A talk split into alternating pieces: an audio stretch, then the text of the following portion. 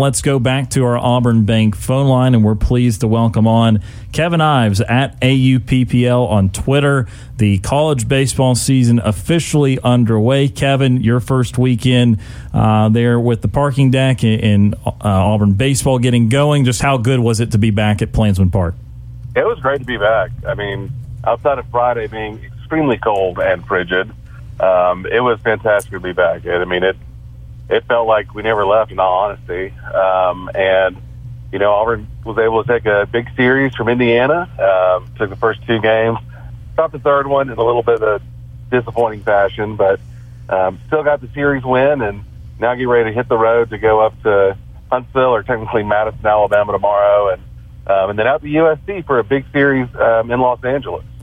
We will talk about the particulars of, of the Indiana series in the week to come for Auburn. But first, Kevin, just as a kind of a fun question, uh, or maybe not fun, depending on these uh, t- the type of weather that you prefer. Do you prefer the start of the season, kind of 40s, bordering on kind of really damn cold out there, or do you prefer the upper 80s, pushing 90, and sweat starting to, to hit you? Wh- which which one of those extremes is more tolerable? I would much rather be cold than hot. I am a uh, not small gentleman. I'm a large guy, and so when it gets uh, when it gets hot, it is swamp ass season in full effect. And so um, I'm having to get like bring a change of clothes and everything, like especially during like football season, like that type of hot. Now I have to. I would much rather it be cold where I could, you know, add more layers if need be because um, I would like to keep going up to the deck, and I can't really keep removing layers if it gets hot. Fair enough. And uh, unfortunately, I asked too, just because we're going to see some low 80s this week. So I know Auburn not playing at Plainsman Park this week, but uh, it's going to start to feel like, like, April or May here in just a couple of days. But but Kevin, let's let's talk about this Indiana series. And one of the first things I want to hit on is, is just the the pitching performance of Joseph Gonzalez on Saturday. I feel like this is going to be a running theme for me all season long. I, I mentioned the concern just about the, the the somewhat of an injury coming into camp this year, but immediately five wonderful innings. What did you see out of him, and and, and just some of the pitchers in, in general this weekend? He was really, really efficient. I think that was the best thing to to notice and to see is you know I would thought I thought he would be on either a pitch count or an inning count, and I didn't think he would go past like the third inning um, and try more rest. But when you when you've gone through five innings and you've only pitched 41 pitches, um, then I think you've had a pretty efficient outing. And he was able to hit any spot that he could, uh, which was good to see. Did not seem like he strained a lot. Um, and he kind of had everything working, which is really good to see that was because it was cold. Um, it wasn't cold as cold as it was Friday night, but it was still kind of chilly. And he was still able to command the zone and just be in control um, and really had everything kind of working. And so that's really, really good to see. Um, and it's really good to see as the season progresses on. I would think overall the pitching was a, was a pretty good story for Auburn. Um, had a lot of guys that that kind of step up, kind of establish some roles. There are definitely some things that have to be you know have to work on. I think we gave up seven walks in that Sunday game, um, and so that's going to be a point of emphasis that's coming on. But you know the main thing I think that you would have to notice is you'd had some guys like um, like Armstrong who really settled in. I think he had like 3.1 innings and only gave up a walk, had a bunch of strikeouts. Really kind of held down that position and uh, and held serve on Friday. Um, you had some guys like Tommy Vail who who was a, a transfer and he really stepped up and shut up. And even the guys that struggled, um, even the guys that that you kind of saw their first time on the mound, um, like Ryan Olson or, or Drew Nelson, you know these freshmen um, or younger guys that are coming in you know, it's going to be a learning experience, and it's going to be something that you're you're going to want to see as the season progresses. It's not something where you even hit panic mode. It's just something where I think for that Sunday game, it, it reached a point to where um, you, if the offense was going to get you back in it, then so be it. But you wanted to to get some guys some experience and to see in the face a really talented lineup in Indiana, and you kind of saw that, and so it'll be interesting to see on Tuesday what the plan is. Um, you know, if it's sort of a guy goes an inning here, goes an inning there, and they just try to throw out more arms. Um, but overall, I was pleased with pitching, and I'm not going to be uh, disappointed with it. I mean, yeah, you give up, you know, 11 runs on Sunday, but you know, four of those come from a from a grand slam, and you just really kind of um, have to kind of cut your losses at that point. Kevin, talk a little bit about the play of Ike Irish, an incoming freshman we've heard a lot about, uh, but seems to have delivered pretty well uh, in his first series on the Plains. He really did. I mean, it was, and it was not necessarily the power; it's just the consistency. I mean, he batted, you know, true freshman. He batted 500. He's SEC Co Freshman of the Week, um, and he really, he really just held his own in that in a really key spot in the lineup in that third hole position, um, and his ability to just produce and get hits, not strike out. I think he maybe struck out once, uh, maybe once or twice the entire series. Um, he just looked in control, um, and it looked like he was not kind of phased by anything that was going to be thrown at him. Now we'll see, you know, how he adjusts and how guys kind of, um, as more and more opposing coaches sort of get a book on him, how they're going to pitch him. Um, it's kind of interesting to see a lot of times with guys um, that are really hot to start the season um, in college baseball. You know, they kind of have this peak where they're going to be really, really hot, and then everybody's going to eventually get a book on them and figure out what to do with them. And it's how they recover after that, um, because there'll be a slump at some point. Um, and it's how long that slump is and how they recover um, really shows you the true testament of what kind of hitter they are. We've yet to see him in the field a little bit um, because Nate LaRue played most um, in the catching position this weekend. Um, so, you know, there may be a chance on Tuesday for Ike to, um, to catch a little bit. Um, in this area, he may just spell out completely um, and sort of get a day off. But yeah, I mean, it was, he was definitely one of the offensive highlights um, for Auburn. And it was really good to see. It's really something that kind of made you smile because you know there's a guy that's going to be here for three years um, and it's just going to keep getting better and better. Uh, Ike Irish, uh, you know, a, a, newcomer that had a had a great weekend, uh, but a veteran that had a great weekend at the plate was uh, Bryson Ware uh, for the series seven of uh, seven of twelve uh, with a couple of doubles and a couple of RBIs. How, how, big is it for a guy like Bryson Ware, one of the team leaders, team veterans, to to have a big start?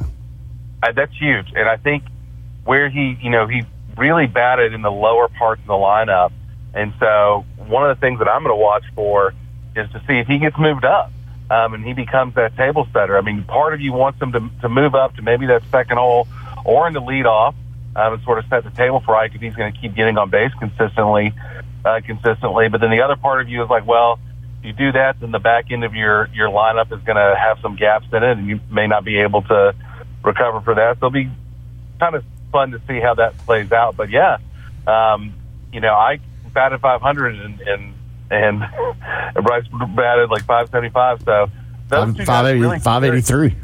583 really carried a lot of the offense. I mean, that were they were the guys that were able to you know get the. Auburn didn't really have a huge inning um, offensively. You know, we were getting two runs here, three runs there, um, or one run every now and then, and so just having that consistency enabled Auburn to kind of do that a little bit.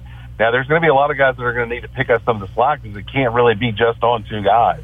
Um, and so Auburn's really going to need to really find a little bit more power, I think, in their lineup and, and find some guys that need to kind of um, be able to juice the ball just a little bit. They had, I mean, Justin Kirby had two home runs, so he may be that guy.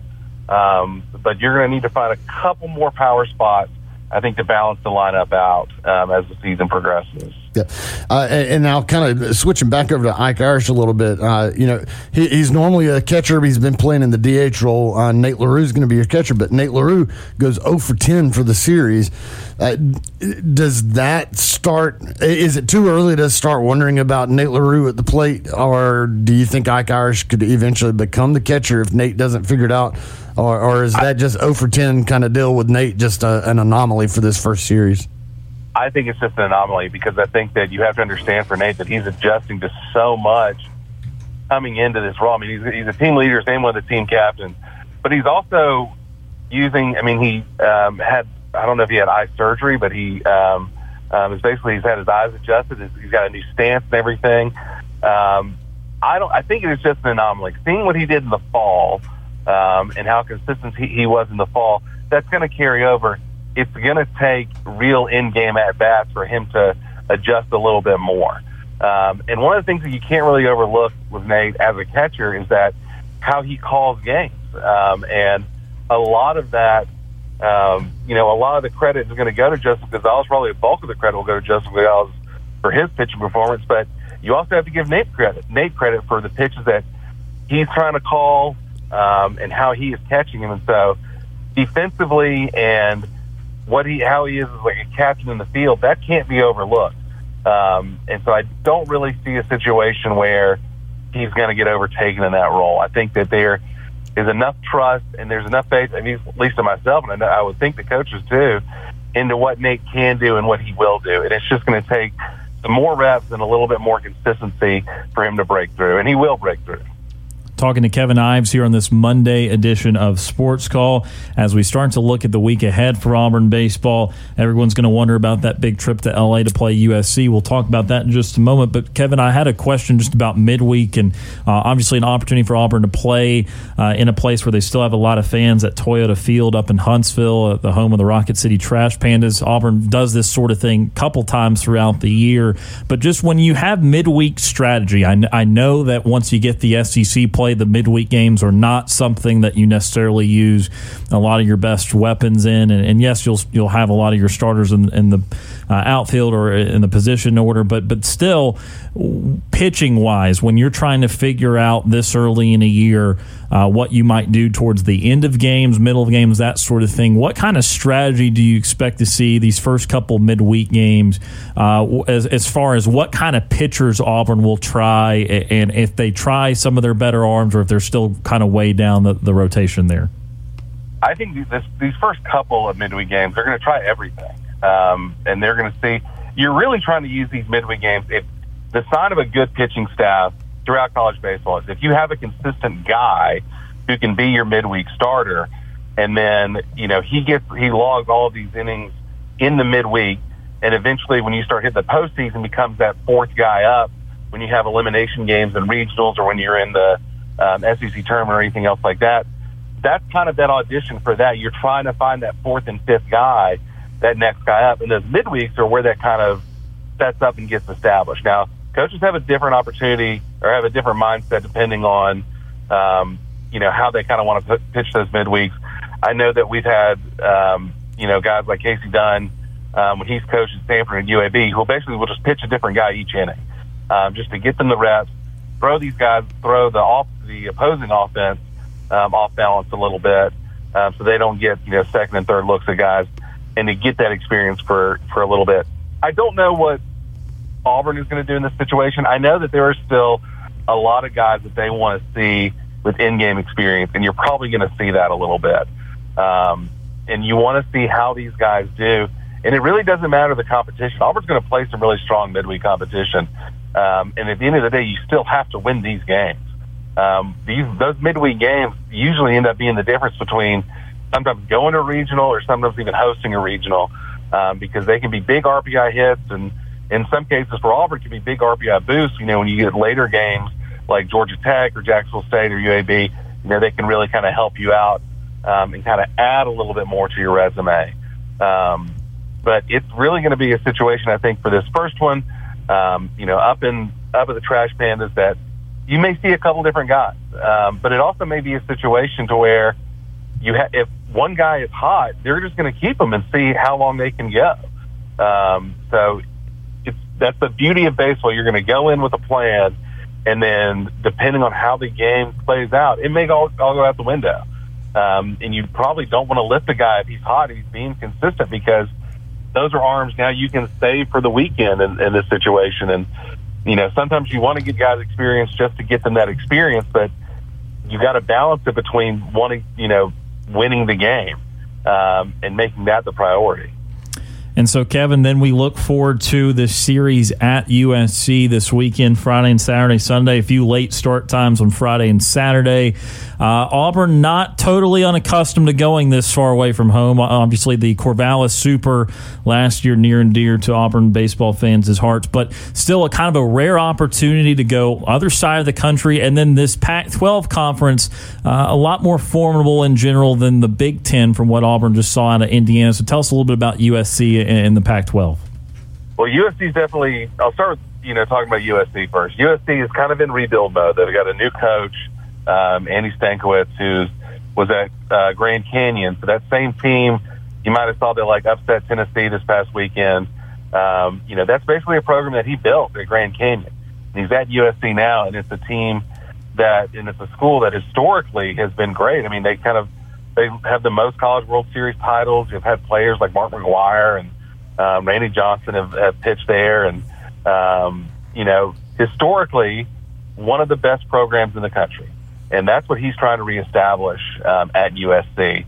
Um, I think that it's going to take a, him a little bit of time. They're not going to be a bad team by any stretch of the by any stretch of the imagination. Um, but it, they may still be going through. They may start going through some growing pains as they're adjusting to his style a little bit. Um, they took care of business against Marist um, this past weekend. Um, they kind of needed a little bit of help in their Friday game um, with a, a random ball call that gave them another plate appearance. But it's going to be a good deal for Auburn. It's going to be a big deal for Auburn to go out there um, and to face really, you know, another high level D1 competition um, and kind of see. And the Pac-12 is a really strong conference, um, and it's you know it's probably one of those conferences that has some big headliners. That has teams like Stanford and Oregon State that are going to be consistently going to the College World Series, let alone going to regionals. Um, but any team up and down is dangerous. I mean, you kind of look, you know, at what they did this past weekend. Arizona beat Tennessee in the opener. Um, you know, and they're historically they've won, um, I think two, three, or maybe four College World Series. Um, you know, and you've got teams like UCLA that Auburn saw in a um, in their regional last year and know how good they are. And so, the brand of baseball and the talent is always going to be there, especially with these California Pac-12 schools.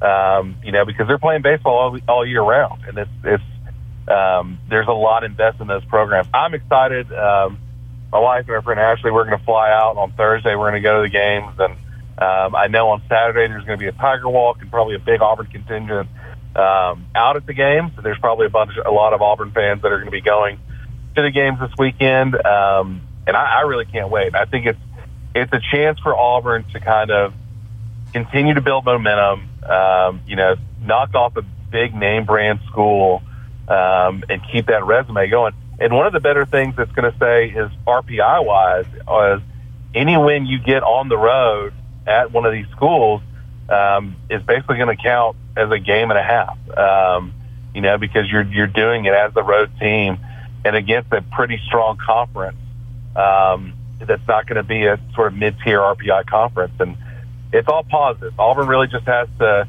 just win games, just win the series, and if everything else will kind of settle itself out. Wow, Kevin, did not realize you were going out to LA. That's that's uh, that's pretty darn cool. Uh, have you ever been out there before? I have not. Um, the farthest west I had ever been in my life was uh, last year when I went to watch Auburn baseball in Arlington, and so this will be the farthest west I've ever been. Um, I don't know technically if Seattle's farther west. But, you know, the you know globe kind of curves a little bit. I did go to Seattle um, for a work thing um, this past year, so I don't know which technically is farther west, but um, yeah, it'll be my first time to California. Um, first time sort of experiencing that and um, the whole deal with Los Angeles. Thankfully, I'm not driving. I've already said I'm not driving because I drive like a grandpa to begin with. Um, so, but we're I'm looking forward to it, and we're gonna probably we're also gonna check out um, Alabama's playing Pepperdine, which is in Malibu. Uh, so we're going to check out one of those games um, and be those Auburn fans. They're being obnoxious Auburn fans um, at, a, at an Alabama game, but we don't mind because the Pepperdine Stadium is um, right on the water um, and kind of overlooks the overlooks the the bay and the ocean. It's going to be a, a pretty beautiful sight. I'm hoping for good weather and a bunch of Tiger wins. That's awesome, Kevin. Well, as always, we appreciate the time on the show today. Be safe, have fun going out to California, and we'll talk again soon. Sounds good. Thank you, guys.